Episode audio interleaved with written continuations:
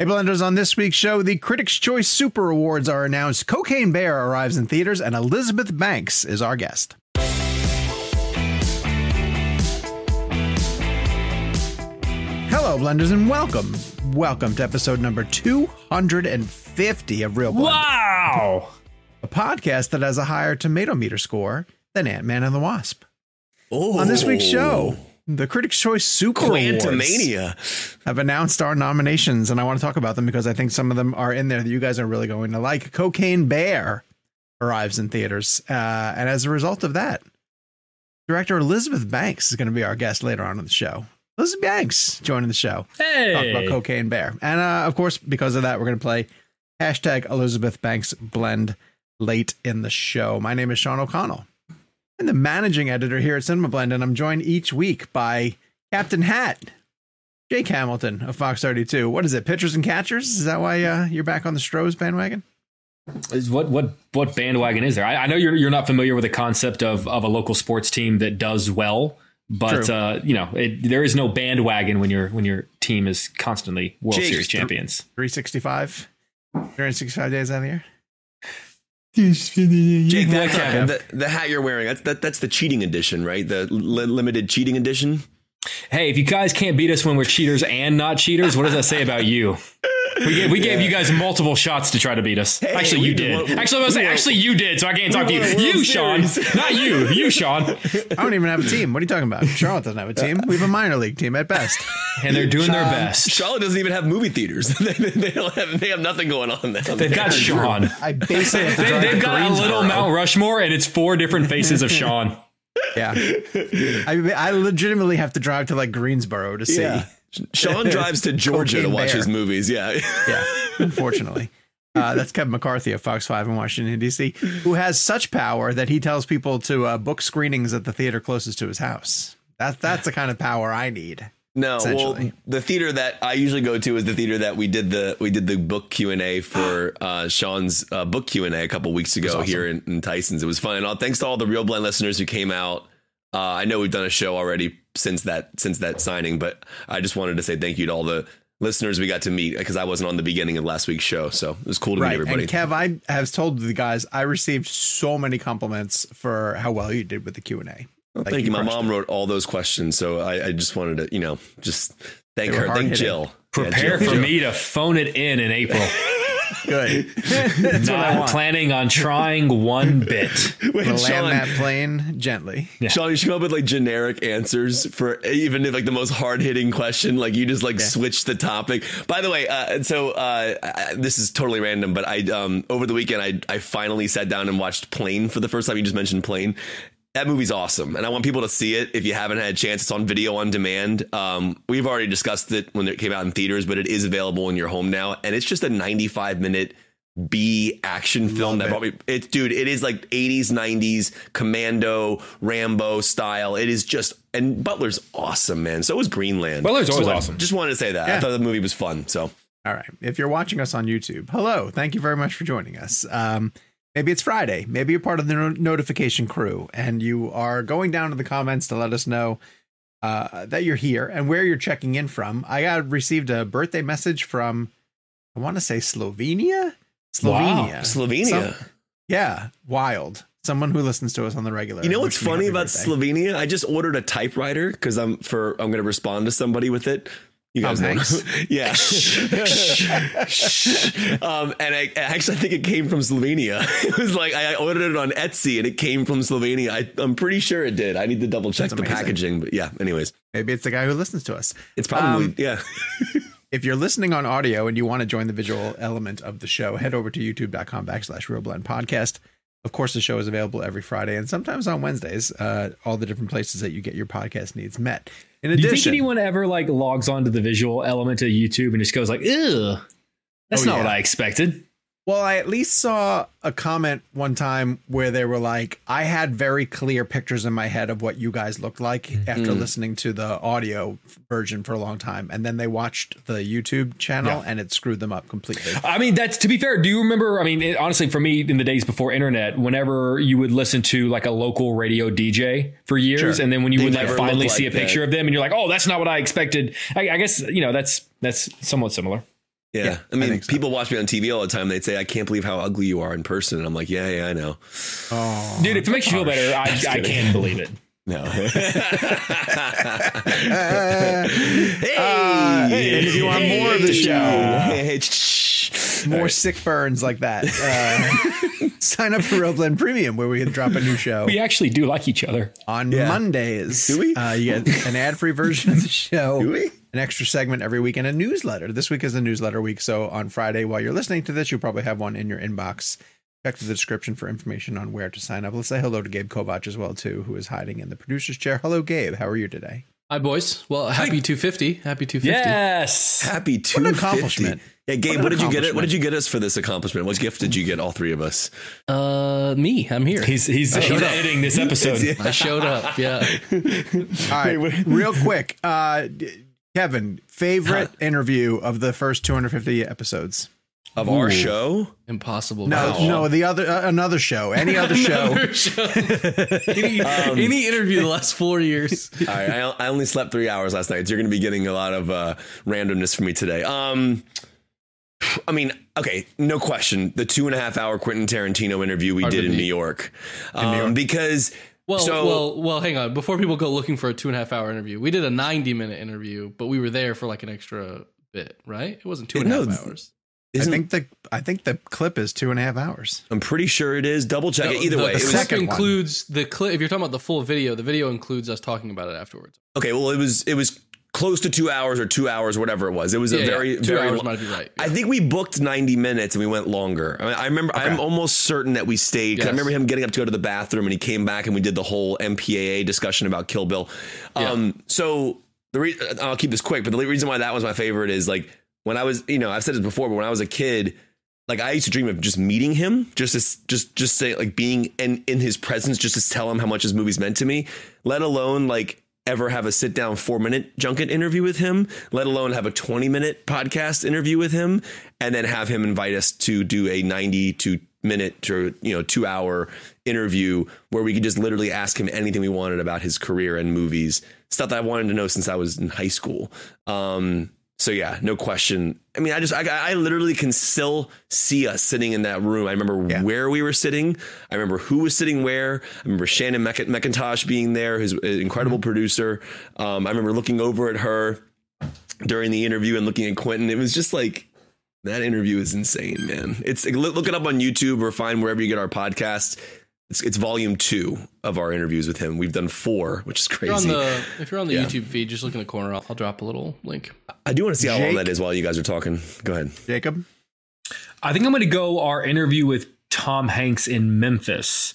Even though our most recent one from a few weeks ago was just wild and crazy. The reason I'm giving the edge, and honestly, like just on a personal level, I loved the second one with Tom Hanks just because of like. The nature of what we were able to accomplish, it really felt much more casual and calm and earned in a way. But the reason that I'm going with the first one is all 4 of us got to be there together.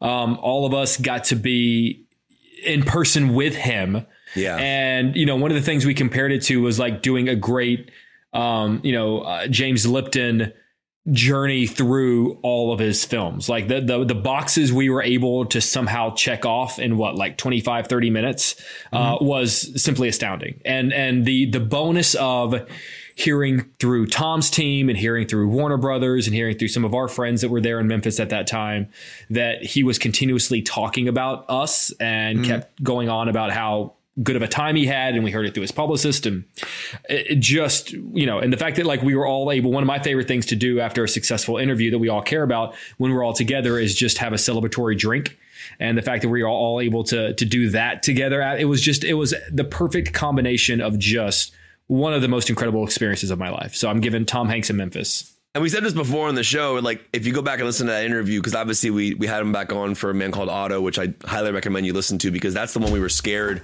about doing, because we were like, because the first one went so well and we were like, how do we even top that? Because, and we said this before on the show, going into that first interview in Memphis, we did not plan on diving into any of those top topics, especially Saving Private Ryan, Forrest Gump, Philadelphia, all that stuff came up completely naturally. I said this before to you guys, and I remember I can see it in my mind When we left that table we were sitting at to prep, and we were walking through the Graceland room to get to where his room was, I literally remember standing behind you guys going, guys, I mean, we're about to have Tom Hanks on our podcast. Shouldn't we at least mention the opening of Saving Private Ryan? I literally remember saying that to you guys, and you were like, yeah, I know, but we already have our questions. We had them ordered out and everything, you know. And not just that, but what's something you and I have always heard over the last like 15 years, that he doesn't love doing retrospective look backs. Right. Because he wants to focus. And again, this is just from what we understand. He wants to focus more on the movie that he's promoting, which I understand completely. And he's already talked about all those classic movies at length. And I actually completely understand and respect that idea of things. But at the end of the day, when we started diving into that, I was like, this is why I'm here. This is what I want to be talking to this guy about. This is insane. All right. Yeah. Mine, even though we have so many to choose from, has to be Joaquin. Because Joaquin Phoenix was on our show. Think about that. Well. Yeah. Well, anytime I hear someone say, dare I say, like they start a sentence with dare I say, I'm brought back to that. I will forever associate that phrase with Joaquin Phoenix. I can 100%. See his face still in my mind. I literally can see the room we were in, the table set up, everything. But Sean, go ahead. I just remember, I'll never forget that when he turned his head. His running joke of every question being the last one was hysterical. And for whatever reason, and this is a great example. This is what I love about when the three of us do interviews, of how we can pick up the baton that whoever we're interviewing is putting down. Like if it's Zimmer, and he's going to tell emotional stories, we're willing to let him go. But if it's Joaquin and he wants to be playful, we're able to pick that up and go with it as well too. But same then thing when in our most recent Hanks interview, same exact thing. Like 100%. That's exactly what happened. Like he was just something on point, we're able to do. To play. Yeah. And when he started talking about how he wanted to be a fat Joker, because gaining weight is easier than losing it, because he'd done that before.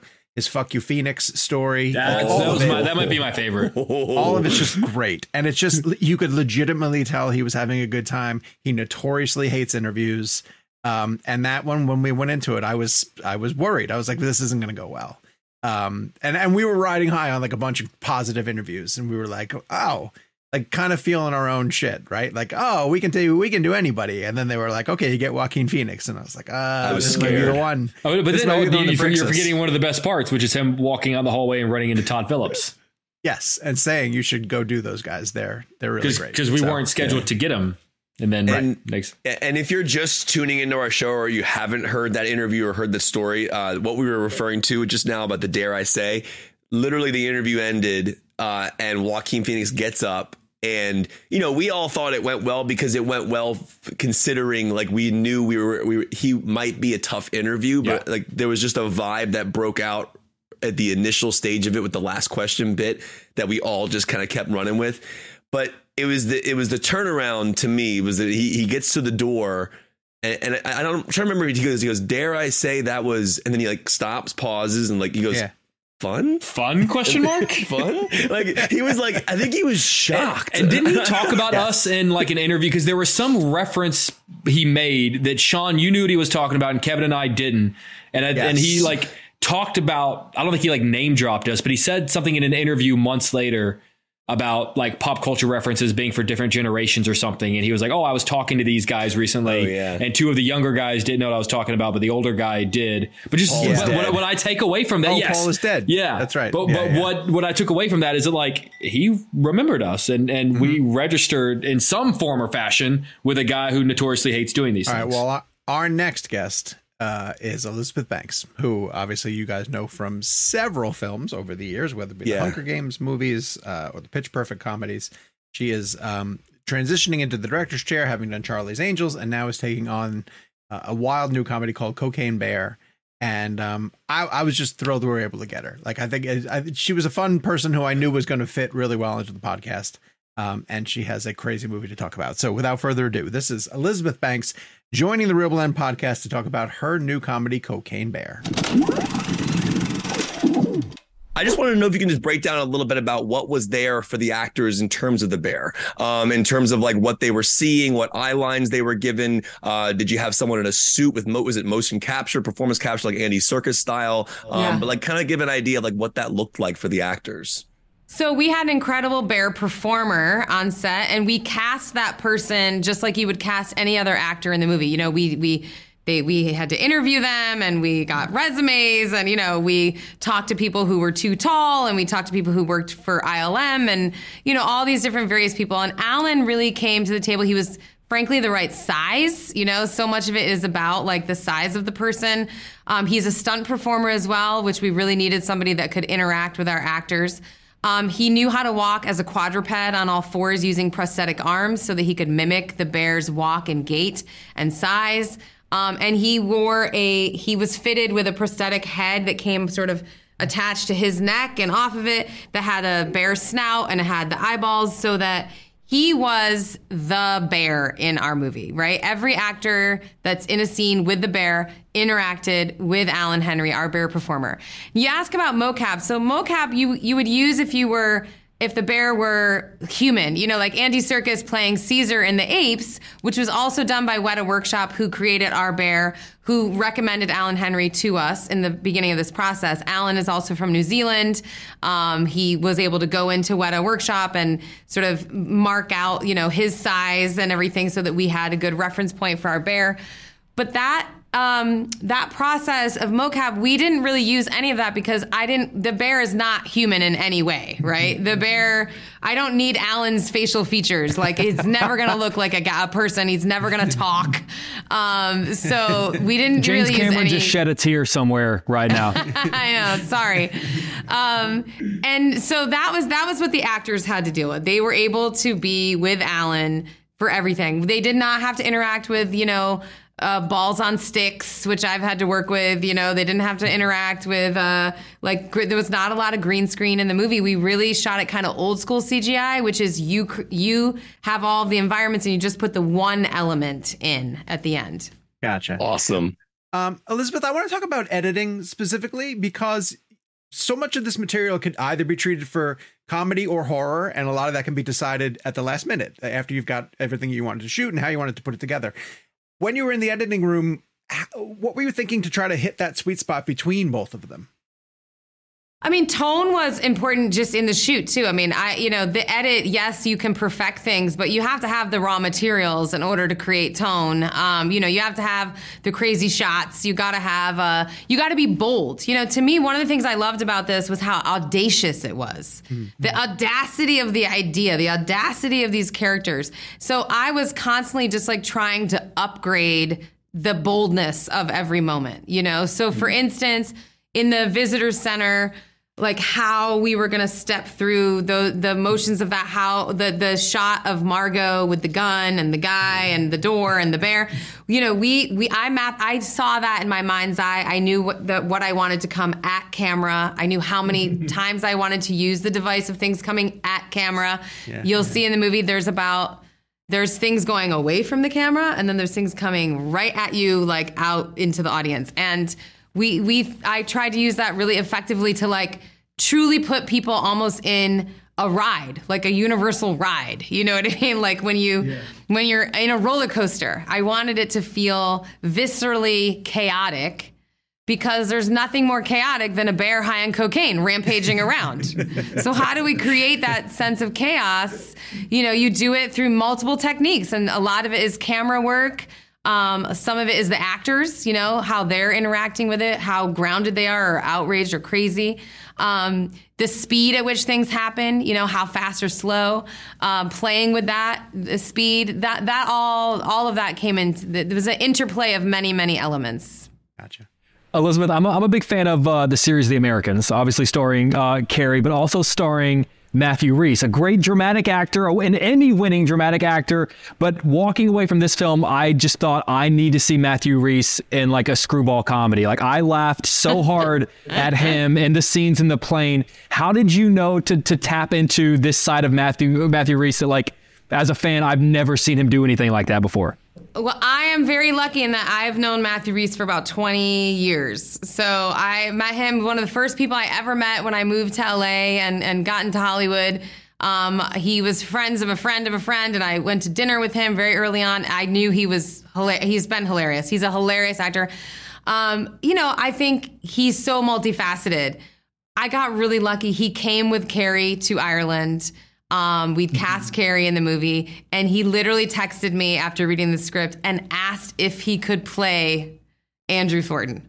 And he basically cast himself in the movie because I was like looking for somebody that we could bring to Ireland. We were looking. I knew I wanted it to be a cameo. I wanted it to be a recognizable actor so that you really felt like in the opening sequence, oh, wow, this is a big actor. Like, this guy's going to play a big role in the movie. Well, surprise, surprise, right? So I'm all constantly trying to surprise the audience. So we were looking at actors who were already shooting, for instance, in Ireland. There were a bunch of people over there making things. And so getting that text from Matthew, man, he instantly solved a big problem for me. Wow. That's awesome. You know, I would imagine a lot of people are going to bring up Ray Liotta to you, but I was thinking about his filmography a lot recently in Copland and Goodfellas, and obviously the work he had done with James Mangold and Scorsese and all these incredible filmmakers. And so this, I believe, is his final film role, which is absolutely incredible to think about. I just wondered, you know, the idea of having him in this movie, what that means to you, and the idea. I read some story that he came to do ADR like right before he had passed. Can you talk about that? I mean, it's really emotional, very, very amazing, though. He's great in the film. He is great in the film. I worked with Ray on a little movie over a decade ago. I saw him come to set like consummate professional, you know, just amazing, like delivered a long monologue, like nailed it instantaneously. But he also was very charming, and he had a real kind of like mischievous glint in his eye. You know, I think that's what made him such an amazing Henry Hill, for instance, right? It's like he's got a little bit of like a wild man in him, but he has a huge heart. He's just the sweetest guy. And so he came very joyfully to this process. He actually, after he read the script, we were on the phone, and he asked for more jokes. He was like, I feel like everybody's got really funny stuff to do. Like, I need some more funny stuff to do. And I just loved that he was game. You know, he was going to come. That's the tone I needed. Every actor that came had to be game. They had to kind of wink. You know, we had to understand, like, this movie's crazy. Just go with it. We're going to have a great time. That's kind of the energy inside of it. And he came joyfully to set to do some crazy stuff, you know, and put on that long-haired wig and, you know, the 70s clothes. And he just was fantastic. I mean, I'm so grateful to him. I've been told very early on that, like, women don't direct a lot of action because frankly, this particular producer thought that men don't follow women, like that it's hard for women to lead men when it comes to like these real muscular action-y things. So the idea that Ray Liotta came to my set and happily was led by me, that I was able to direct like Henry Hill, I feel like I could do anything. Like, that blew that mythology totally open for me. And so I'm forever grateful for that because it gave me a lot of confidence. And the ADR must have been really special too, doing that, because like he's famous. The narration he did on Goodfellas is like the ultimate ADR. Like, it was like the ultimate, like what that was. So I would imagine those sessions were pretty special for you. I was just happy he'd never seen The Bear, right? So like my actors were coming to ADR and they're like, oh my God, that's what it looks like. You know, they didn't know what The Bear was going to look like. All it was promises from me, you know? So finally they got to see, like, okay, I had fulfilled my promise. The bear looks great. It looks like a totally real bear. That was really fun to see him see it and just be happy and impressed. This concept that you women can't direct action is going to get blown to hell when people see your ambulance chase scene, which is phenomenal. Thank you. Yes. But specifically inside of that scene, I want you to talk about Margot Martindale, who just goes through a range of emotions throughout the course of this movie, from where she starts to where she ends up. Talk a bit about working with her and everything you're able to pull out of her. So I worked with Margot Martindale on a television series called Mrs. America. The very first day that I went to that set was with her, and I revere her as an actor. You know, she's amazing. I'm a huge fan. And I was actually quite concerned that she was going to be really serious. And so, you know, I was like, I cannot mess about. I'm going to be totally prepared. I'm going to know all my lines. Like, I am not going to let Margot Martindale intimidate me. And then we got to set and she was like singing show tunes. And she was so funny, and she was so delightful, and we just fell in like fast friends. Yeah. And when I read this script a couple years later, I immediately pictured her as Ranger Liz. And I don't think anyone else pictured this a 70-year-old Margot Martindale as Ranger Liz, but man, I saw it. And I was very happy that the studio and my producing partners sort of all got behind the idea of Margot in that role, because man, does she deliver. She is so funny. I think she's a revelation. She was also really worried about doing the stunts. You know, she's 70 years old, and she was like, what am I going to do? You know, how are you going to make it look real?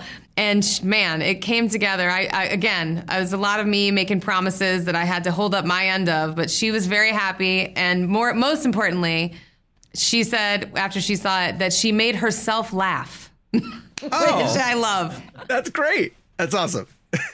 Elizabeth, I'm about to strike a match and throw it on gasoline for a second, because you and I had a great debate earlier about who is the real villain of this film. Is it the bear, or is it the men who dropped the drugs? And the reason that I brought up that conversation is because these guys are two of my best friends on this planet. The most we've ever argued and yelled and screamed and clawed at each other is the shark Jaws, who's the villain debate.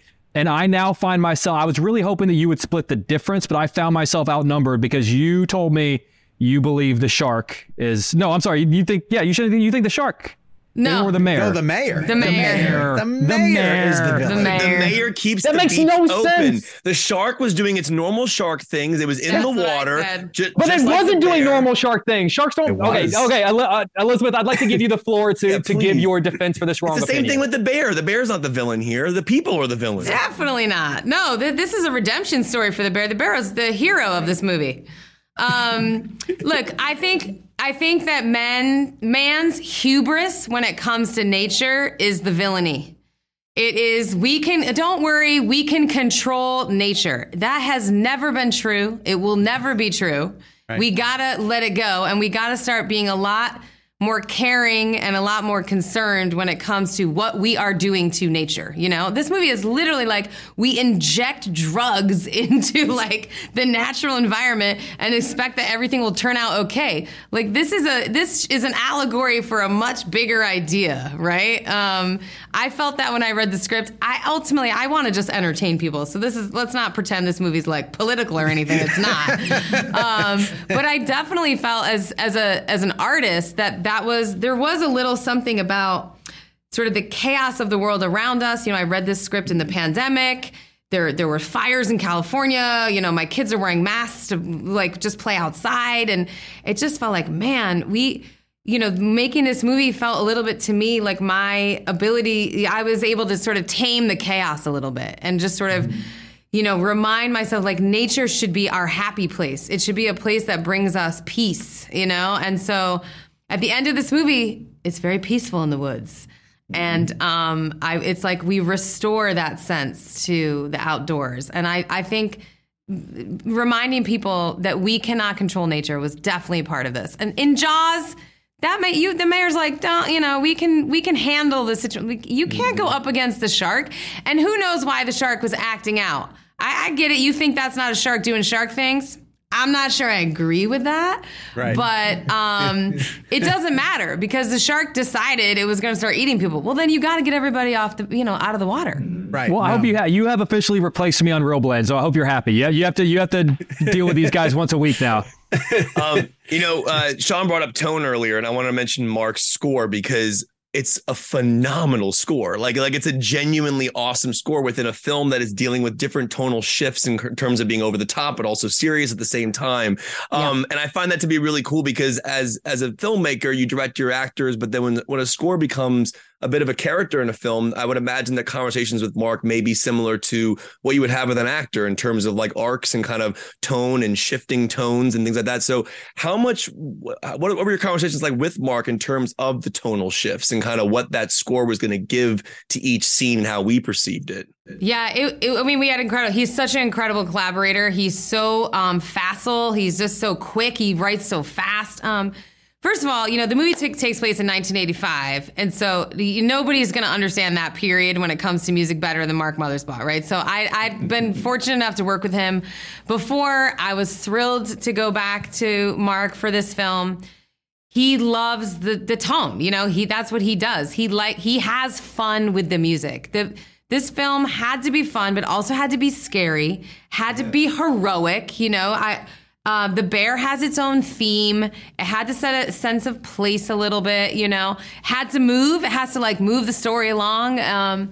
He really got it. He really did it all. And frankly, at the very end of the process, I mean, like literally like we were in final mix and I asked him for new music for the very end because we just wanted the audience to go out on like a big, big, big high. And, you know, the end of it, it was like, it's very, there's a lot of sweet things, emotional things that happen at the end. And I think Mark really loved those sort of emotional beats, like the river and the dog and things like that. He loved that. But at the end of the day, I was like, yeah, but also I want people to leave pumped. I want people to walk out like psyched, you know? And so he was like, I got it. And he just kind of imbued a little more energy in all of those moments and brought back some other pieces of music. So I'm so grateful that he collaborated with me on this. Great score. All right. So we talk a lot about nature and these heartfelt elements, but this is a gory film. You really embellish the kills. I seem to think that you really love a severed leg. Like it seems like we have a couple of severed legs that appear out of. Is there a theme coming through here with these kills? You know, when you look at real attacks. Weirdly, it's the legs that get ripped off. So part of it was that, and part of it was the opening sequence when that leg comes in. That was I always imagined it like that. I asked for that. You know, the original script it opened on the kids in the woods. So and I thought, you know, we have to set the tone of this movie right away. And one of my touch points was Jurassic Park. People talk about like Jaws and they talk about animal attack movies, Cujo and things like that. Here's the thing. Bears are not inherently that scary. They're adorable. Like we look at bears and we're like, oh, it's so cute, you know? And I remember when in Jurassic Park, the original, like when they saw those dinosaurs, they were awe-inspired, right? It was like, wow, we're seeing such a cool thing in nature. Wow, wow, wow. And then the wow turns to terror when you realize, oh, wait a minute, I'm too close. It can move faster than I realize. Like, it, you know, you get that, like, your instinct kicks in after the, whoa, how cute, goes away. And you realize, like, oh, my God, this thing's a threat. You know, I'm its prey. And that was my true north. It was like, how do we turn the awe and wonder of seeing a real animal in nature something you want to do, you know, oh, like they say, we have such good luck in nature, and turn that on its head into terror. And then how do we sort of, you know, upgrade that so that everybody understands, like, and we're going to go there with this movie. Like, this movie is going to be insane. The kills are going to be big time. We're going to take you on a ride. You know, I think that kind of, those sorts of moments are very visceral for people, and I want the pit of people's stomachs to drop, you know, when they see certain things. That's, for me, part of the ride I'm putting the audience on. It's how I can start to kind of, like, invest the audience and control them literally within their bodies, like viscerally in their bodies. Mm-hmm. That's what I wanted to do. I wanted everybody's sphincter to tighten up while they were sitting in their chair. Mine did when that dude was hanging down from the tree. You just hear the biting of the leg, and I'm like, oh my God, and the blood just like, oh, it was so brutal. Elizabeth, I'm going to cut you loose on this. Whenever I got done seeing it for the first time, my thought was I really want to see it again, but I'd love for the presentation to be like an old drive-in theater. I'd love for it to be like an old print of this movie. So there are like some scratches and maybe some cigarette burns. That just feels like it would be the perfect sort of atmosphere for this movie. What would your perfect viewing experience of this movie be? That's pretty good. I mean, I don't think people should like lie down with blankets. I think you want to be, you know, sort of like upright while you're watching this movie.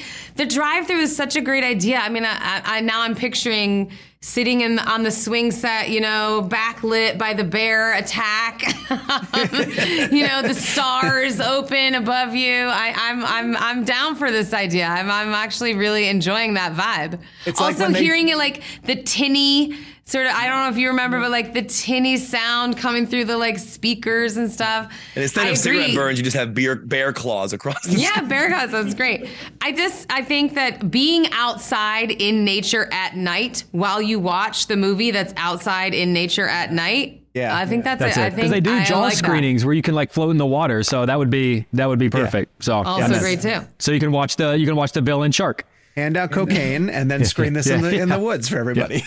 Yeah. Elizabeth, we're so thankful for having you on the show, and we can't wait for everybody to get a chance to see this. I know we're going to have a blast with it. I'm glad it's one of those movies that's now available in theaters when crowds can get together and see it, because this is definitely a crowd experience. And thanks so much for coming on. We really appreciate your time. Oh, I appreciate it too. Thanks, guys. This episode of Real Blend is brought to you by Marvel Strike Force.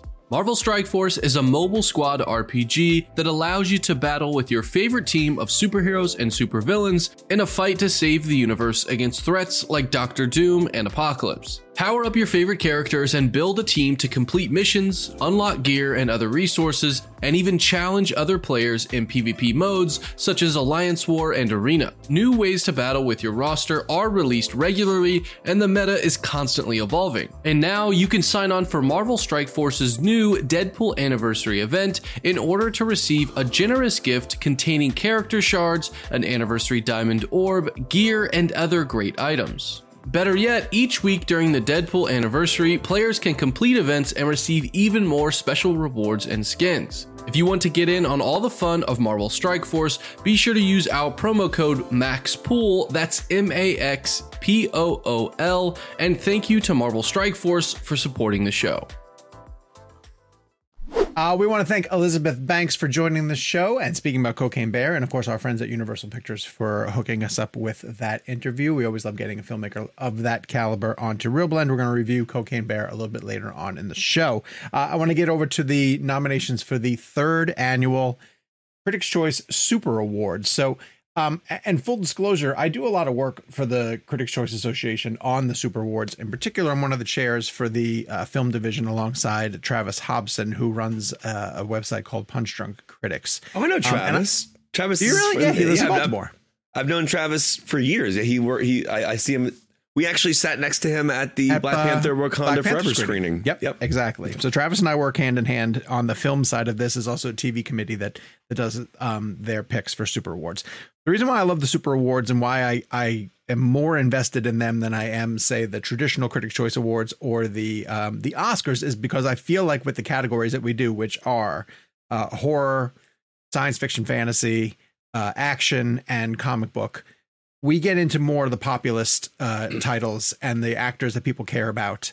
And I wanted to bring them up on the show today because we just announced the nominations today, and I know that they're going to, on Wednesday when we're recording, you guys are hearing this on Friday. I know that there are going to be some titles that you guys are super interested in hearing about. Case in point, The Batman leads all film nominations with 6. Can I make a confession? Yeah. We often, we talk about our top 10 list and how they age for better or for worse. And we've looked back on some of our top 10 list years down the line and gone like, maybe I shouldn't. Maybe that was too high. I'm already kicking myself for not putting The Batman on my top 10 list. Interesting. It's not top 10 though. I think I'm kicking my just throwing that out there. I'm just going on the record. It didn't take long. Usually it takes me longer than that to start kicking. We haven't finished February yet. I know. It's good. It's a good movie. Here's some other things I'm proud of. In the action movie category, we have RRR nominated. Damn right. We also have 2 of the actors from the film nominated in the Best Actor in an Action Movie category. The Action Movie Actor category also has Tom Cruise for Top Gun Maverick and Brad Pitt for Bullet Train. Nicolas Cage is in there for The Unbearable Weight of Massive Talent. Top Gun Maverick and Bullet Train are in the action movie category. So is The Woman King, and Viola Davis also got a nomination. Damn right. I'm just saying, I feel like the Super Awards are a place where you can honestly recognize people who are doing great work in some of these broader, more mainstream topics. Kev, I want to jump down to science fiction because I know you're going to appreciate this. Nope made it into Best Science Fiction Fantasy Movie. Wow. Daniel Kaluuya got in for actor. Somebody actually understands how great that movie is. And Kiki Palmer got in for Best Actress in a Science Fiction Fantasy Movie. In addition to that, Everything Everywhere All at Once still did incredibly well. It got a picture for Science Fiction Fantasy. Kihoi Kwan got in for actor, and then actress we got Stephanie Hsu and Michelle Yeoh, which I'm really, really happy about. Amber Mid-Thunder got in for Prey, which I think is terrific. Cool pick. Science fiction fantasy. Very cool Jake, pick. I'll go to horror for you because you will appreciate this. The best horror movies, according to the Super Awards: Barbarian, The Black Phone, Pearl, Smile, Speak No Evil, and X. Okay, I was going to say, if X doesn't get in, my God. X is in. Nope Here's should actor. Also be there, by the way. Well, no, we had to pick categories, and we put Nope in sci-fi. I would call it sci-fi over. I'd call it sci-fi. You went from no nominations to now you're nitpicking the nomination you got. All right, we gotta be happy. I feel about that. I mean, it's about an alien. There was internal discussion. I will say there was internal discussion about how it was featured. And movie. Sean, what would you vote for horror? Oh, let me take a look at the categories again. So, Sean, how does this work? Is everyone in the Critics Association going to vote on these? Is that how it works, or is it just like a? So we had nominating committees who came together and worked on either action, comic book, horror, or science fiction.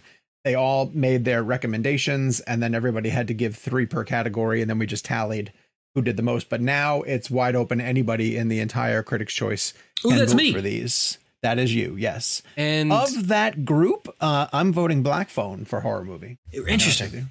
Did you not see X? Why do you... You sleep on Barbarian a little bit. I don't know. I love Barbarian. I'm going X. I know Jake does, but Sean. No, but I'm gonna be honest. I liked but fine. Didn't love Black Phone. Like I thought it was good. Right. But well, Sean doesn't like great movies. Like he didn't like Nope. True. I am not ready for the discourse of this podcast. If in some form or fashion Sean doesn't love Oppenheimer, I am not ready for the meltdown that is going to occur. The question is Gabe ready for the meltdown? Well, I feel like it's going to be one of those situations where Gabe and I just sort of lean back. But this isn't fair. Kevin has already declared it the greatest movie ever made. I have not. I said it's my most anticipated, and I just finished the book. I'm very excited. This is like you being excited about No Way Home. Before you even saw No Way Home, you were excited about it. I know. I'll just say this. If we go watch Oppenheimer and it turns out that it's not good... we might never put up an episode ever again. We won't even announce anything. The show will cease to exist. Yeah, I mean, it's not going to be not good. You know, like there's no way that Nolan makes a bad movie. As much as I dislike Interstellar, I'm not going to say Interstellar is a bad movie. I just don't like it. Sean, I just pictured a No Way Home for Kevin, but it's just a bunch of different Nolans swinging around the Statue of Liberty, and they all land in like those different like superhero poses. One of going backwards, the other one's in black and white. One of them's pooping, one of them's disciplining his kids. Jesus blows Kevin's mind. That's such a joke. That's way inside joke. Sean, on that note, I want to put my hard-hitting journalist glasses. Oh no, and ask you some questions. No, because I'm curious. What is there going to be any sort of ceremony to these awards, or is it more you guys as an association are going to announce your winners? That's a great question. For this year, we tried really hard. I'll give you guys a little inside baseball.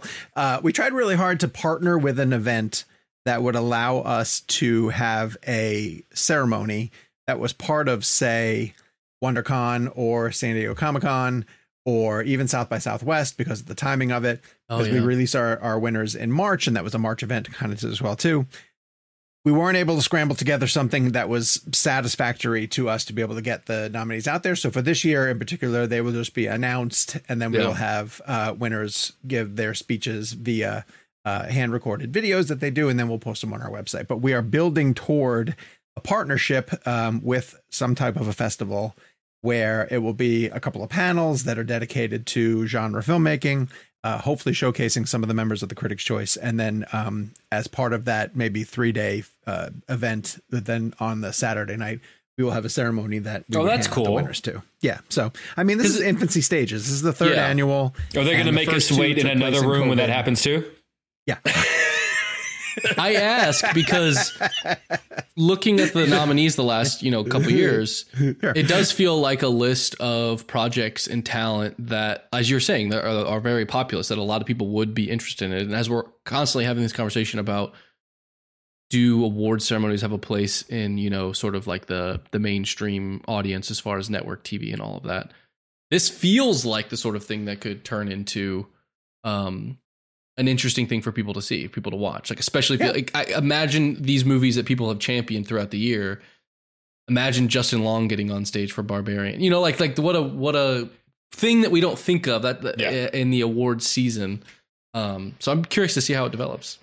Like, imagine this category. This is actors for a comic book role. If all five of these showed up for your event, it would be Benedict Cumberbatch for Doctor Strange, Paul Dano for The Batman, Colin Farrell for The Batman, Tanak Huerta for Black Panther Wakanda Forever, and Robert Pattinson for The Batman. I mean, that's a stacked category, you know, and it's a stacked category that fans of those movies would want to tune in to see who gets it. Yeah. So. And the fan favorite Everything Everywhere All at Once is also represented. It's absolutely. Yeah. Are you guys starting to feel a little swell of Top Gun maybe winning Best Picture? God, I wish. If we can have this conversation, if it were to win PGA and WGA, then I would say, yeah. A lot of people keep comparing it to Coda, but at the end of the day, Coda still won all the necessary. Like, yes, it had a late surge, but Coda still won all of the necessary markers you oftentimes needed. Look, there are exceptions to every rule, but it still won all of those things needed. And the thing that Coda had going for it that Top Gun doesn't is a swell of actor support. There was the Troy Kotsur win. I think Top Gun not having any acting nominations hurts it. Did it get editing? It did get an editing nomination, but it didn't get cinematography, which showed a little bit of weakness. And Cruise. I think we could be taking this a lot more seriously if Cruise were in the actor race. If it wins WGA and PGA, dude, then I think we're talking about it. Spielberg, I just don't see that happening. Told Tom Cruise that literally that movie, I want to paraphrase it, it saved the industry. Saved Hollywood's ass. So that was going to be my question is, do you think that not that quote went viral and is going to change people's minds, but do you think that there are enough people in the voting body that who feel that way? That they're like, is the producer group big enough, or are there enough actors that think about movies in that way or feel that way about theatrical? Yeah, we also have to talk about the preferential ballot. Like, that is such an X factor when it comes to what wins Best Picture, because like for every person that's going to put Everything Everywhere All at Once at number one, there are going to be quite a few maybe older Academy voting members who didn't get it, that are putting it at maybe 7, 8, 9, and 10. Yeah. But I lost them on the hot dog fingers. Lost them on the hot dog fingers, or the fighting dildos movie, or the fighting butt plugs. Didn't they win DGA? They did win DGA, which is big. Won DGA, which is so really big. I think Spielberg's shot at Best Director number 3 is done. I mean, I don't argue that. There's no love for Fabelmans. You could see. I know, and we'll get into this obviously as we get closer to the Oscars. But you could potentially see a director go to the Daniels and then Top Gun taking picture. I wouldn't be mad about that. Neither would I. Fine. I'm okay with that. I just feel like Top Gun.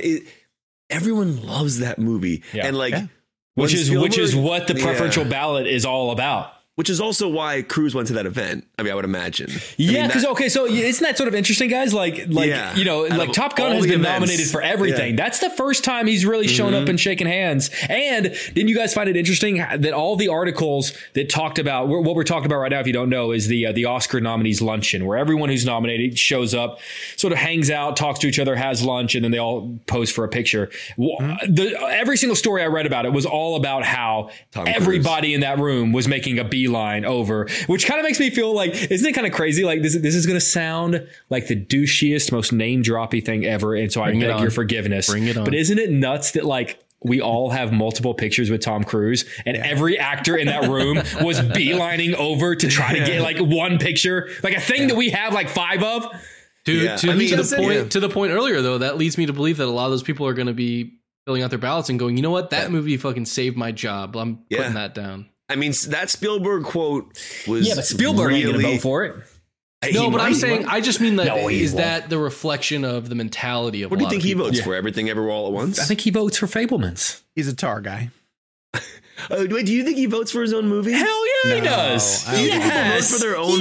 Yes, absolutely. You think he puts Fabelmans at one? Absolutely, he does. I don't think he does. I would. He would. I don't know if he would ever talk about it, but I bet you. Why wouldn't he? Especially when he thinks his movie might be on the cusp. Oh, I guarantee you, he does. It actually doesn't matter what year it is. He writes in Saving Private Ryan. Yeah. At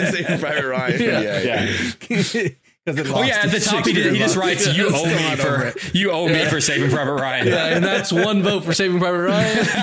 2020. Wait, what's his first Best Picture win? Schindler's List. Is that his only? Yeah, that's his only Best Picture win, and then he has two other Oscars for director. I mean, Schindler's List probably is his best movie. Incredible. It's funny. I actually aired a couple of clips on the show today because we had Liam Neeson on my show. We were doing the 30th anniversary of Schindler's List, and we aired the I could have saved more moment at the end. Yeah. And it's just like in that 30 seconds, you're just reminded of like, this is the movie that. Yeah, because I think it's one of those movies that like people forget how good it is, and they're just told and kind of parrot. Yeah. Schindler's List is great, but then it's hard to rewatch. Yes, it's not a movie people are. Yeah, but I always try to find someone who hasn't seen it as an opportunity to rewatch it. That's a great same. I mean, you could make an argument that the scene when the actors are walking with the real people, the generations of people, is one of the most powerful. Oh God. Pieces of cinema I've ever seen in my life, because it was like you took this horrifically awful event in history and you paired it with this story of somebody who did something so incredible to help people, and then the number of lives that generationally got to live. What a brilliant idea, and that could have. Oh, what a scene! What a scene! Yeah. I can't imagine. I feel like you guys are sleeping on the BFG though.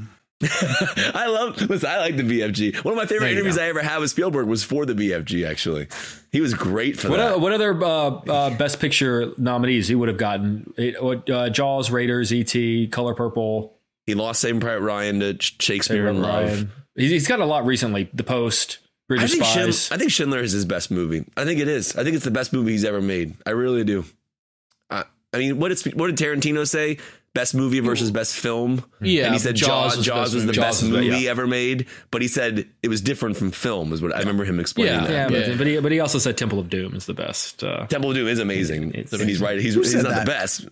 Tarantino loved Temple of Doom. He was on our side. Oh, that's right. Because it is. It's terrific. It's great. Kevin, really quick, I don't know if I ever told you, because I don't know if you saw the updated. I did this piece on this movie prop collector outside of Chicago, and a scene that I added to a later cut of the piece. Thank you. He has the heart. Oh. From Temple of Doom. So cool. The prop heart. Yeah, okay, the prop heart. The scene that basically created the PG-13. Yeah, exactly. This week in movies, there's a film coming to Netflix by Christopher Landon, who did Freaky, I believe, and Happy Death Day. Freaky and Happy Death Day. And it's called We Have a Ghost, and Jacob saw it. Jake. I did.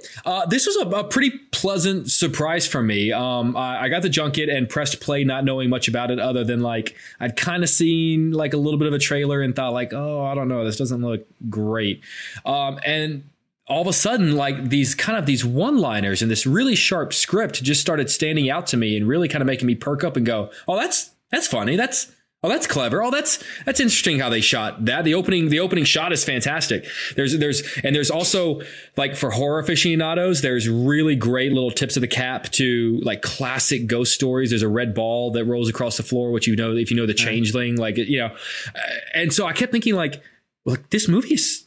Look, I'm not going to sit here and say like it's the greatest thing I've ever seen, but it was just so much significantly better than I thought it was going to be. Mm-hmm. And then I had to pause and go like, OK, who wrote and directed this? And then when I saw it was Landon, I went, that makes much more sense. If you've seen Freaky, if you've seen particularly Happy Death Day and Happy Death Day to You, which are incredibly Happy Death Day is clever, amazing. So smart, clever, funny, scary movies. It just those. You realize it just fits into I would say.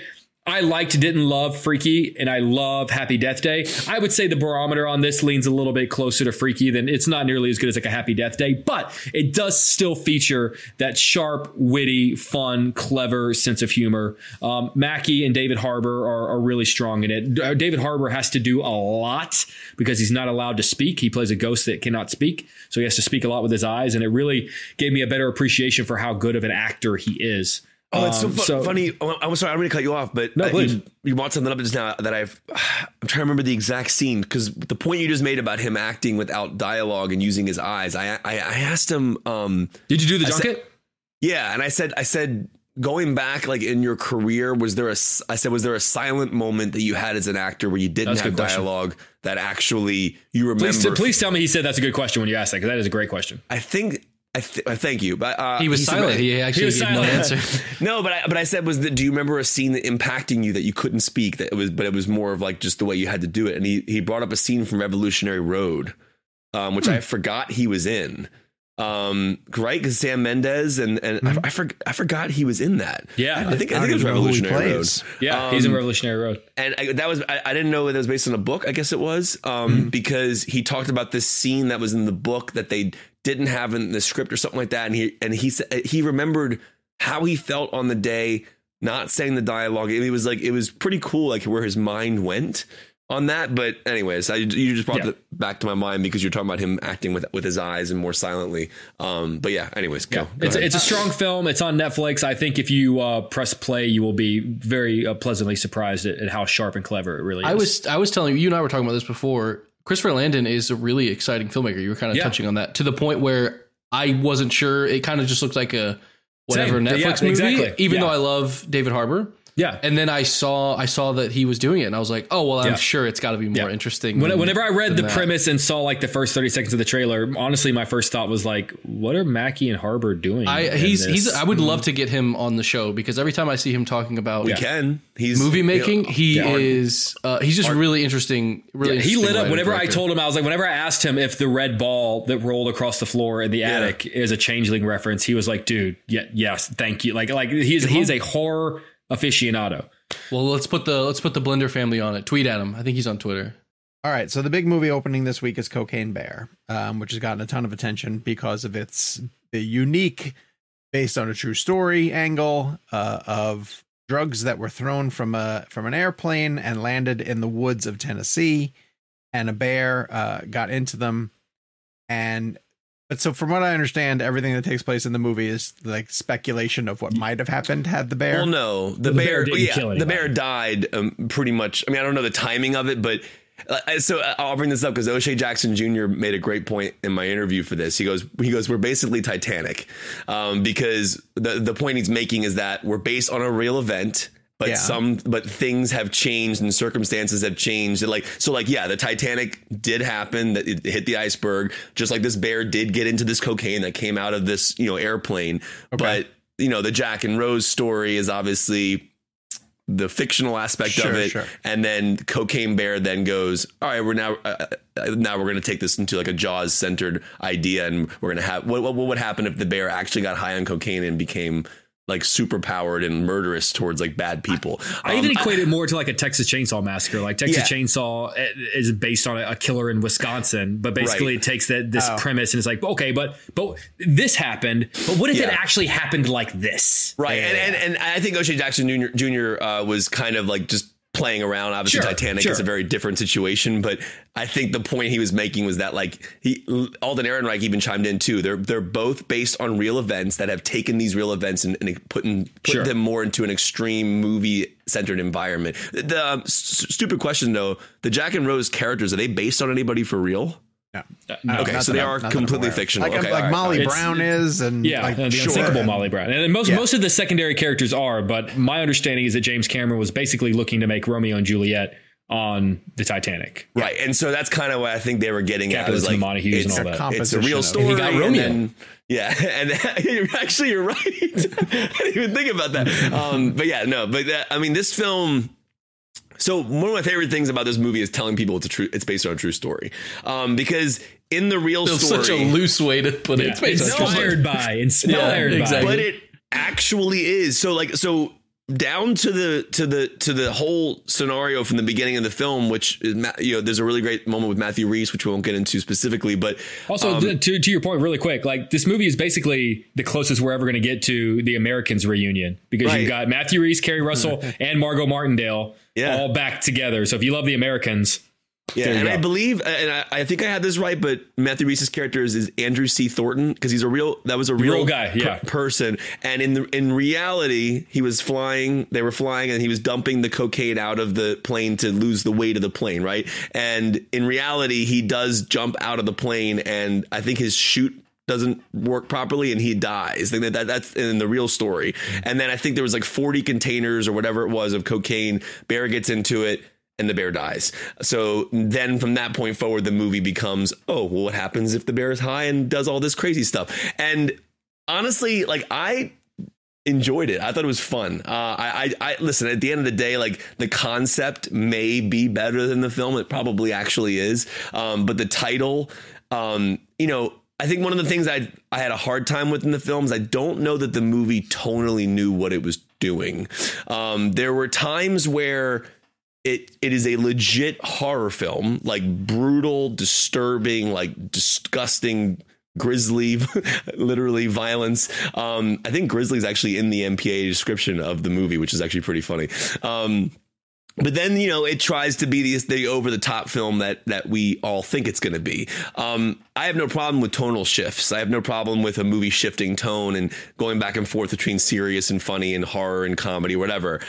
I do think that sometimes there needs to be a dedication to a certain tone and an understanding of the switch. And I think there were moments where the film got so hyper violent that I thought it almost took away from the goofiness of it, in my personal opinion. I'm not saying that you can't have violence in films like this, but there were some scenes where I was just like, OK, that one. That just felt overly done or too gross, or like it just didn't fit the flow of it. And then you have these two young kids that are in the film that are, you know, are put to the test of everything you can think of in an R-rated movie. That was funny. But then there were times where I'm like, was that funny? I don't really know. And so, like, there were just moments where I don't think the film knew what it was in a weird way. But then there were times where it was entertaining as hell.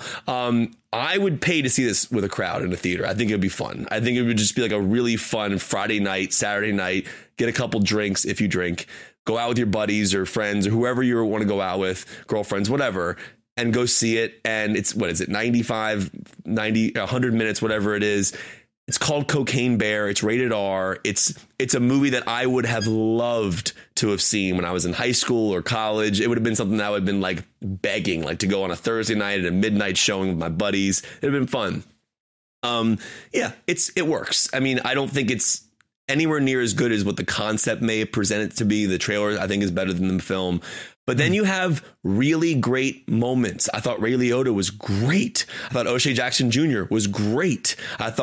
I mean, Alden Ehrenreich is fun. I thought Keri Russell was fun. The kids are fun. I thought Banks did a really decent job with the directing. I mean, I actually do think she's a really good director, and I want to see what else she does, because it shot well and performed well, and the way they actually shot with the bear, it's very cool. If you go back and listen to the interview that you may have heard already prior to this moment, she talks about how that was done, and it works. It's effective. It's just I don't know what the movie. I don't know that the movie knew what it was, and I think. But there were enough moments of entertainment and fun and, you know, horror that I was perfectly entertained with it. I want to see it in the theater with crowds. That's I would go. I would pay $12, $15 to go see it on an opening weekend. I would. It's just fun. Jake, where do you fall on it? I liked it. I will admit that the novelty for me wore off about halfway through. I was like really into it for about 45 minutes. And then I think after 45 minutes, I just sort of went, OK, so that's just what this is. This is it's, you know, I haven't been equated. And I've used this comparison a couple of times, but I equate it to one of my favorite moments in sitcom history, which is in Arrested Development, where Jason Bateman pulls out his brother Job's paper sack from the fridge that says, "Don't open, dead dove inside." And he looks inside and then looks up and goes, "Well, I don't really know what I expected." And that's kind of how I feel about this movie, which is like, It's exactly as advertised. Like if you go see a movie called Cocaine Bear, this is kind of what you get. And it almost reminds me of like kind of how I, and I've only seen it the one time in theaters, but how I remember reacting to Snakes on a Plane all those years back. But it's better than Snakes on a Plane, though. I remember, it's 100 times better than Snakes on a Plane. Yeah. But I just remember like everyone being so excited about that movie and then like going to see it and then like 30 minutes in just being like, oh, that's it. It's just that. It's just Snakes on a Plane. I told Elizabeth Banks, and that I would have loved. I think because I watched it via screener in my home with a couple of drinks with a couple of friends, and we had a good time. We had fun with it. By the end, I think we were all collectively like, okay, like let's wrap this up. We're good to go. Gabe was in the corner. Yeah, wrap it up. I do believe that like I'm a DVD extra, please. Yeah. I do believe that like a drive-in theater experience with like old, dirty, grimy grindhouse print.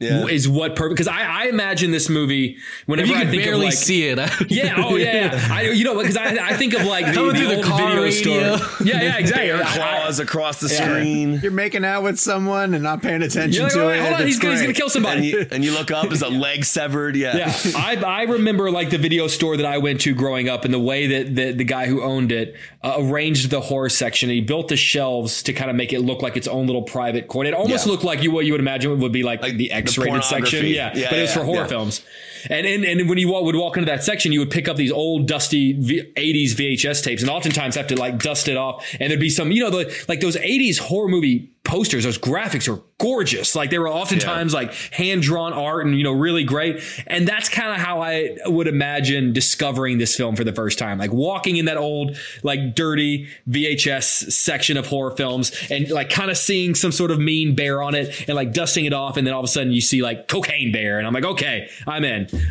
That's how I pictured this. That I feel like this movie's at the wrong place in time. I would have loved to have discovered it today and had it come out 40 years ago when Sean was in college. If I was 15, 16, 17 years old and I was like in high school and like this was coming out, I would round up all my friends, go on Friday night. I mean, and it would be a blast. Yeah. And it honestly, like as Jake said, it's as advertised. So, it is what it is. But it's a lot. I will say one thing is a lot more violent than I thought it was going to be. Like it's pretty brutal. Yeah, you guys are slapping a lot of parameters on a bad movie. Okay, I'm so confused because I seem to remember you texting us about how much you were into it. No, I said it got off to a really fast start, which I thought it did. Yeah. You said you made it halfway. I made it about 10 minutes because then after 10 minutes, I wrote you back and I was like, oh, never mind. Oh, that's right. You did say that. Yeah. Oh, come on. No, dude, it's not good. It has a funny premise, kind of. But I liked it. It's actually boring. There's a bunch of subplots going on in the movie that don't go anywhere. There's a long subplot with Alden Ehrenreich and O'Shea Jackson Jr. where they are just walking to a gazebo. It's the entire movie. That's their whole plot until they meet another character who's on top of the gazebo, and then they have to interact with the bear. And when they interact with the bear, it's not funny. It's not funny. Like the bear lands on top of Alden Ehrenreich and nothing happens. It just sort of drags. There's another. I can't even tell you the subplot with Keri Russell because I don't know what she's doing. She's just walking through the woods looking for her kid. And then there's another subplot with Margot Martindale that has nothing to do with anything. There's a bunch of plot threads that I thought would be interesting. Pissed off Kevin. He left. I wanted it to be really zany, and you saying, oh, it should have been discovered in the 1980s as a dusty VHS. No, it shouldn't. It just should have been left alone. And Kevin saying, oh, I wish if I were a teenager and I'd go see it as a. No, you're not. You're a 30-something-year-old man in the year 2023. But I guess my point being that like we're better than this movie now. Well, oftentimes we discover film, and I get what you're saying, and you're not wrong, but oftentimes when you discover like particularly old 80s horror films, there's 70s horror films, and they're particularly when they're like the B horror films, you watch them through a context of what they are and also through a prism of forgiveness. And I guess the point I was trying to make was this movie would be what it wanted to be if it were that, but it's not that. So you're not wrong. And I mean, look, I admit it to you. I halfway through, I went, okay, I'm done. I'm over it. I think I'm somewhere between you and Kevin, and that, like, I enjoyed it for what it was, but what it was wasn't necessarily good. And I think that you could do, like, if Elizabeth Banks really wanted to do a spoof of that type of movie. Yes. But make it updated. Yeah. There are ways to winkingly make a, hey, we're doing that kind of movie, but it's still funny and it's still contemporary. Instead, it feels like she just tried to make that kind of movie. This would have been great for, like, the Tarantino Rodriguez Grindhouse movie. Like, if this had been one of the trailers or had been like one of the 100%, like one of the first or the second, like this would have fit in. I guess that's the point I'm trying to make. Jake, you've cut this down to, if this had been a trailer and a different movie. Listen, I think this is actually not the easiest film to review, because I did enjoy it. I don't think it's a great. But what I'm saying is, like, I don't think it's a great film overall in terms of, like, oh, this is a phenomenal movie. I can't even say it's a good movie. I disagree with that. I actually liked Cocaine Bear. So if somebody said to me, where are we ranking it all? We're ranking it. Where? Jesus Christ. Can we start over? Where are we ranking it? Welcome. That's a 250 out of 5. Jesus. I gave it a 2 out of 5. I gave it 2. I'd give it a 3. Kev? I give it a 3. Yeah. Okay. Yeah, so you guys aren't that far off. I haven't seen it, but hearing your guys' thoughts on it, Kevin, I think I totally get where you're getting. And Jake, I think you both are very similar boats. Whereas if you saw the trailer and you, like, were like, oh, I'm in for, like, a weird time. Yeah.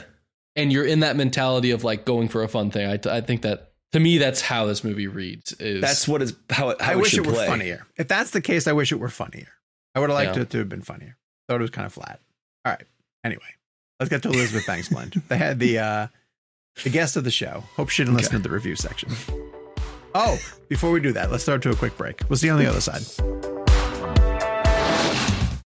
Okay, and we're back. Let's get into Elizabeth Banks Blend. And I'll go first. And I'm going with Betty Brant. I'm going with her role as Betty Brant in the Raimi Spider-Man trilogy, but specifically in Spider-Man 2. I love the fact that she has sweet interactions with Peter Parker, the Tobey Maguire Peter Parker. I love the way that she handles J.K. Simmons as J. Jonah Jameson. I wish they had more for her to do. Betty Brant is a important character in the Spider-Man universe. She kind of got side changed for both Mary Jane Watson and then later on in Spider-Man 3 for the Gwen Stacy role. But I think when you got somebody of Elizabeth Banks's character to play Betty Brant, the potential for her to grow into more of a supporting part was there. I just think Raimi didn't get the chance to do it in his films, but in the scenes that she had, she honestly stole them. I thought she was really terrific in those. And so when looking over her filmography, I wanted to continue to celebrate the work that she did with Raimi and specifically, again, single out Spider-Man 2. So that's where I went. Kev, where did you go? So this might be an unpopular pick, but I love her in Zack and Miri Make a Porno. Yeah. So obviously I'm a huge Kevin Smith fan, but outside of, like, being a Kevin Smith fan, I thought that her and Seth Rogen were great together. I loved their chemistry. I loved the beginning of the film. I loved their friendship and their obviously becoming lovers in the film. But I thought there was a really cool concept of kind of like how they fell in love. That movie, you know, I don't think it's a perfect film. It obviously has some issues, but I just think she's wonderful in that film. I love her. I also, there's a great scene when they're, like, you know, because part of the whole drama of the film is that they're falling for each other, or they already were in love with each other. And this concept of, like, making this porno and kind of what it does for them, and, like, versus, like, you know, they're making love and on video rather than just doing it for, you know, what the concept of the film is. I'm trying to be as PG about this as possible. It's called Zack and Miri Make a Porno. I think people get the idea. It's a great title, by the way. But I love her in that. I mean, obviously Slither and films that I think she's great in a lot of her Hunger Games performances are incredible as well. But I just, when I think of her, I think of that performance because I like their relationship. I like their chemistry. I like their bond and their friendship and their love story. And, you know, that movie is rooted in a lot of R-rated, raunchy comedy aspects. But I do believe that there's a grounded nature that both Elizabeth and Seth bring to that performance in that movie that I thought really worked for me. That was a different time for Kevin. He was trying new things. That was the different Jersey Girl type You know, yeah. Was that around like the Red State cop out sort of right before that stuff? But like before he started going back into the View Askew universe. What would you know about Bruce Willis movies, Sean? But that is Cop Out. Jeez, that is the Cop Out. Even Kevin Smith, I don't think likes Cop Out. Well, it should have been called what it should have been called, which is a couple of dicks. A couple of dicks or a pair of dicks or something like that. Yeah. So, anyways, I'm gonna go with Zack and Mary Make a Porno. Again, it's probably a strange choice, but I actually really like her in that movie. So, all right, Jake, where'd you go? I'm going with her work in the Hunger Games films, and this is a series that I gotta be honest, like I don't particularly love. I think there's a lot about it that's admirable, and a lot of stuff about it I do like. But as a whole, I think the series just got weaker and weaker and weaker, to the point where like I just didn't care. But I do think her performance is layered in a lot of really interesting ways. I feel like she has to play a couple of different kind of characters at one time. Mm-hmm. And I think a lot of actors would kind of use, the very hyperbolic sort of makeup and the costumes and everything almost as a crutch where it's like, well, that does most of the work. And I feel like she gives her character layers that somehow, as wild and crazy as all of the visuals of her character are, shine through that in a lot of ways, which allows one to prop up the other. They each, the layers that she gives the character and the visualization of how different her wild and crazy her character looks like all the time. It was really one of my favorite pieces of that entire sort of Hunger Games series. Mm-hmm. And so I thought she did really, really impressive work there. So I thought she stayed consistently great in a series that I found to start diminishing toward the end. Her and Tucci were terrific. Yeah. In those movies. They both did really good. Catching Fire is legit great. I did love the visualization of Catching Fire. That's the one with the island. Yeah. Well, I did. The cool thing about Catching Fire, and not to get too minutia, but there was a really cool way they played with the aspect ratio in that film. So he shot, I think, all of the stuff in the aisle or during the games in IMAX. But I think he used 65 millimeter IMAX cameras, like genuine IMAX cameras. But I don't know if you guys remember or saw it in the theater. It's really cool how they did it. Like when Jennifer Lawrence is going up into the games, we're in wide. And then as she goes up, the screen just enhances and then jumps to the IMAX. And again, very subtle but clever way of disconnecting the world of the game versus the reality or whatever. That's smart. Similar to kind of like what Spielberg did with Ready Player One, where he they did 35 on the outside world and then super clean, pristine digital, obviously within the game. Very interesting choices, but like a really clever way to play with aspect ratio. Can I ask you a big question? And Gabe's going to hate me for bringing up such a big question so near the end of the show. Is Ready Player One top 10 Spielberg for you?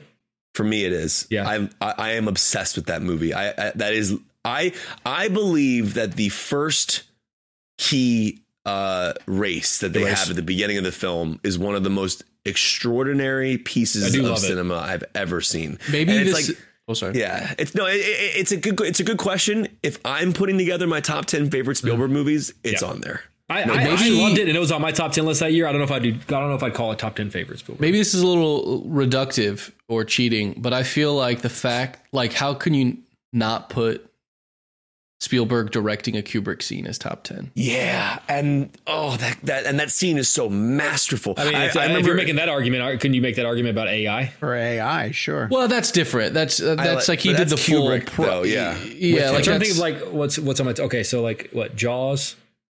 Raiders, but AI is good. I like AI. Yeah. We're on the AI train. I think Ready Player One is not Last Crusade, but Close Encounters. The Kubrick scene.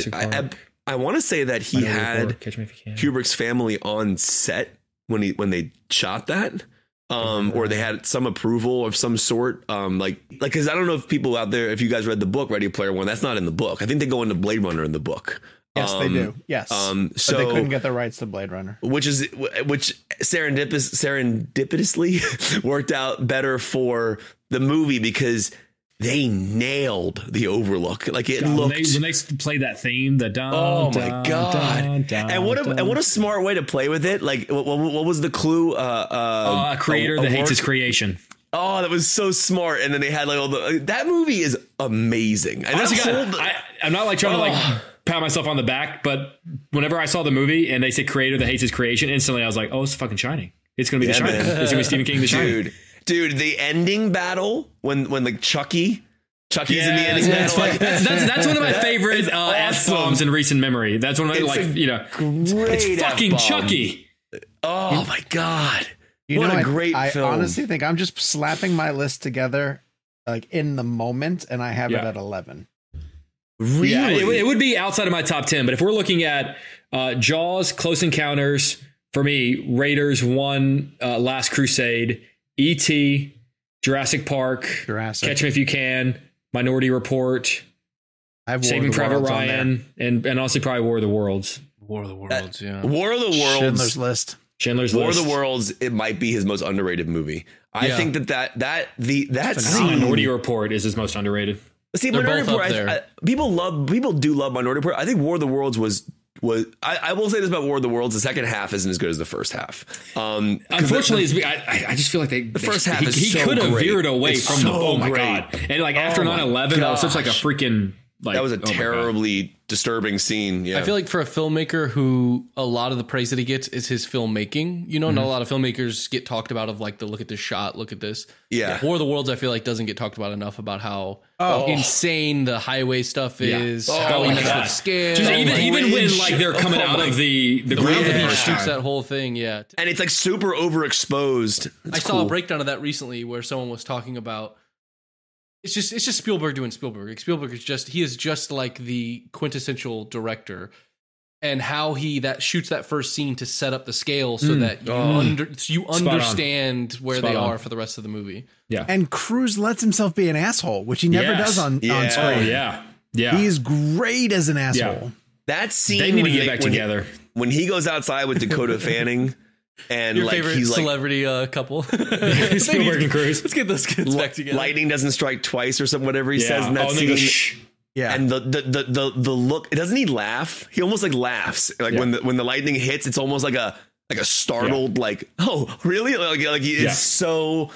Gosh, the opening of that film. And that's actually a really good movie to watch at home, by the way, because he shot it in 1.85. So it's a really tall ratio. I rewatched it recently and it holds the hell up, man. It holds the hell up. Also, I need to rewatch Munich because every once in a while someone will post a clip or a shot on Twitter and I go, Jesus, that's beautifully shot. I need to rewatch it. That's one of his best movies. So magnificent. Yeah.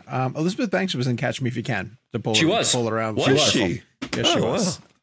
That's why we're talking about Spielberg. Audience picks. That's not why we were talking about Spielberg. That's exactly. Well done. That's a good connection. Yeah. John Dalvez says the details.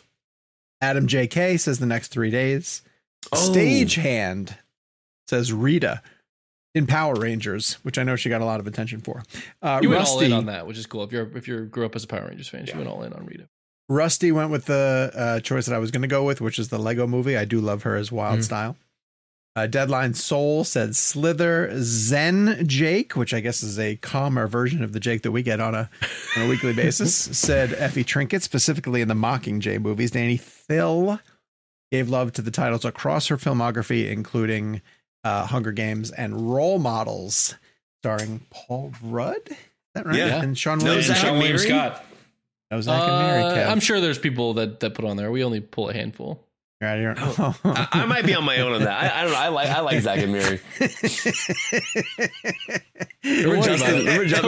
Don't worry about it, Sean. Wait, what's going on here? What are you guys laughing at? All right, for next week, we're going to play hashtag Rocky Blend, but we're going to pick your favorite Rocky movie. Wait, Rocky Blend, but not Stallone in it, right? That's Rocky your movie choice. That is your choice. So let's be fair. That does include franchise. Creed 1 and Creed 2, because he is a prominent member of Creed 1. And Creed 2. And if you somehow see, well, no, Rocky. I'm saying Rocky franchise. Creed 3 is still the Rocky franchise. Yeah. Yes. Oh, doesn't exist. But he's not. But Stallone's not in Creed 3. Oh, so you're just saying Rocky in general. What's your favorite Rocky the character? It's Rocky. Barely mention him. Yeah, but it's just that my point is Rocky. I was going to ask you guys this: if we should have special rules for this one. Oh, take Rocky. I don't want to spoil stuff. No, I was thinking of something a little bit different because I feel like because Rocky is such a classic and it built everything on it. These are a little harder to do. We don't always do like favorite from the franchise. What if we do favorite Rocky scene? Because I feel like Rocky's a franchise that is full of like great scenes, like this fight, this moment with Adrian, that like it has great moments. That's a great moment. Would you guys be? That's a great idea. I love that. I like that. That's really great. I like that. All right. Let's do Might be a little rocky when we start doing it, but we'll get there. Scene from across the Rocky franchise. We'll make sure to pick up the pace so it doesn't Drago. Yeah, yeah. Oh, my God. Oh, my God. Hey. All right. Our next premium episode is a mailbag. Check the description below for how you can sign up for those episodes. Follow us on social media at Jake's Takes, at Kevin McCarthy TV, at Sean_O'Connell, at Gabe Kovach, and the show is at Real Blend. We'll be back next week with a full-on episode. Got a couple of really exciting interviews in the hopper, and in the hopper, and some cool stuff. I mean, what's in the hopper mean? In the hopper, you know, a hopper. It was like, you know, like the beans, you know, like beans on top of a grinder. You know, Kevin, the hopper. It's coming. What? It's in the hopper. Wait, is that from like when you used to talk in the 1920s? Is that from that time period? We got a good episode in the hopper, see? Like the speakeasy. I'm eating out of the speakeasy where we're going to get some topics. We're going to talk about every Rocky moment, hey? Make sure you check out Sean's interviews with Citizen Kane Cast and Orson Welles. They're really great. We put them on the Real Blend channel. They're phenomenal. All right. CinemaScope. Is it worth it? Let's bring our boys back home. How about it, huh? All right, hockey pads and Pop Oppenheimer. Barbie.